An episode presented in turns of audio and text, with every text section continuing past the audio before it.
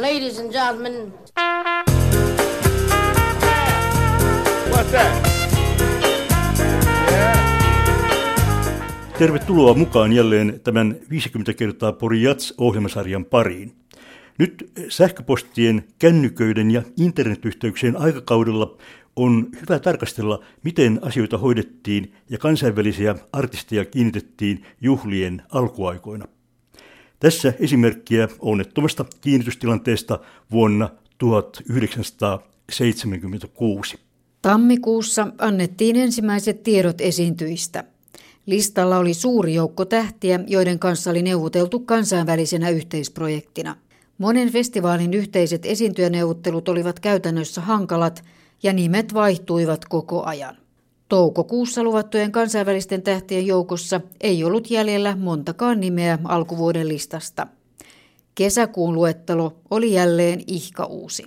Tiedotustoiminta oli hankalaa ja lehtien vakiojuttuja olivatkin Porin jatsjuhlien jatkuvat ohjelman muutokset.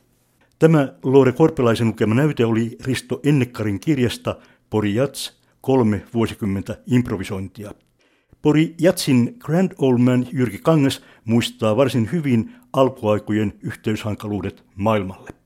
No riippuu vähän mistä aikakaudesta puhutaan, mutta 60-luvun puolella viitenä ensimmäisenä vuotena me äh, hankeemmekin aika vähän ulkomaisia esiintyjiä, 3, 4, 5, 6 per vuosi ja se oli kirjeen vaihtoa. Silloin ei oikeasti mitään puhelinyhteyksiä mihinkään ulkomaille kunnolla saanut. Sitten kun tultiin 70-luvulle, niin tästä festivaalista tuli vuosina 71-72 yllättäen paljon paljon suurempi kuin alkuvuosina ja esiintyjien määrä moninkertaistui. Samoin näiden ulkomaisten esiintyjien, sanotaan nyt tämmöinen hintataso ja tunnettuituustaso ja saatavuuden vaikeustaso ja kaikki tämmöiset. 70-luvun alussa maailma oli sellaista, että 72 muistaakseni alkoi tulla samana päivänä tilatut ulkomaan pikapuhelut. Ja sitä en, samana päivänä? Samana päivänä. Ja sitten vaan istuttiin ja odotettiin. Ja kun ajatellaan niin Amerikan aikaerot ja muut tämmöiset, niin siinä ei voinut paljon miettiä virka-aikoja, eikä siinä oikein voinut paikkaakaan vaihtaa. Et sitä, se oli semmoista odottamista, että saatiin puhelinyhteyksiä ja sopimukset ja kaikki tämmöiset paperit tehtiin kirjeitse.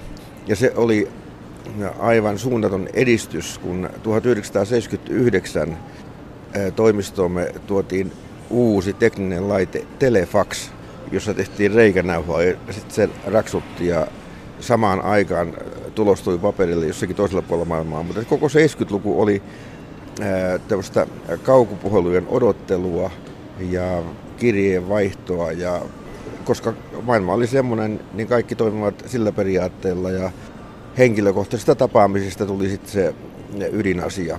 Piti paljon matkustaa, piti tuntea henkilökohtaisesti kaikki ihmiset, koska tämä kommunikointitapa oli niin perin niukkaa.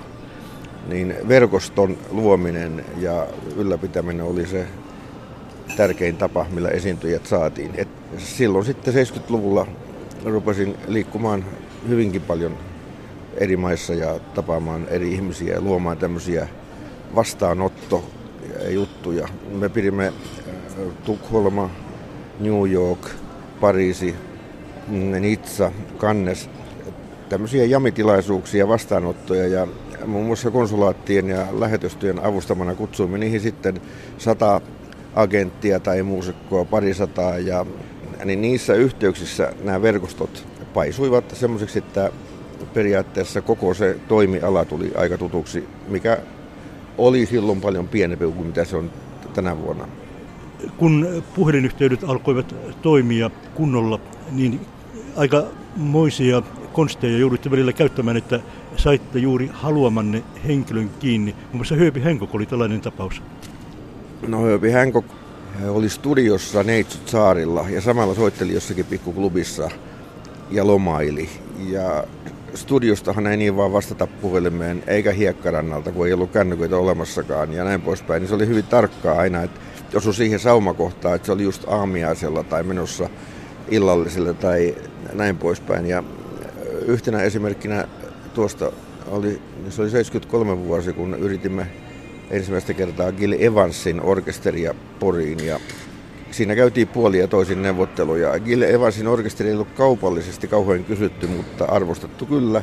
Ja siitä seurasi se, että taiteilija itsekin halusi tulla tänne ja ottaa yhteyksiä ja näin poispäin. Soitin silloin kapakka musiikkia ravintola Hämeensillassa Tampereella kuusi tuntia illassa ja eräänä iltana ravintola Hämeensillan keittiön puhelimeen juuri meidän paussimme aikana, joka oli 15 minuuttia tunnista, soittaa Gil Evans ja sitten ruvetaan niin kuin käymään niitä neuvotteluja. Puolin ja toisin se, se aika ennen kännyköitä ja sähköposteja ja tämmöisiä oli, oli aivan erilainen, mutta se oli kaikille sama.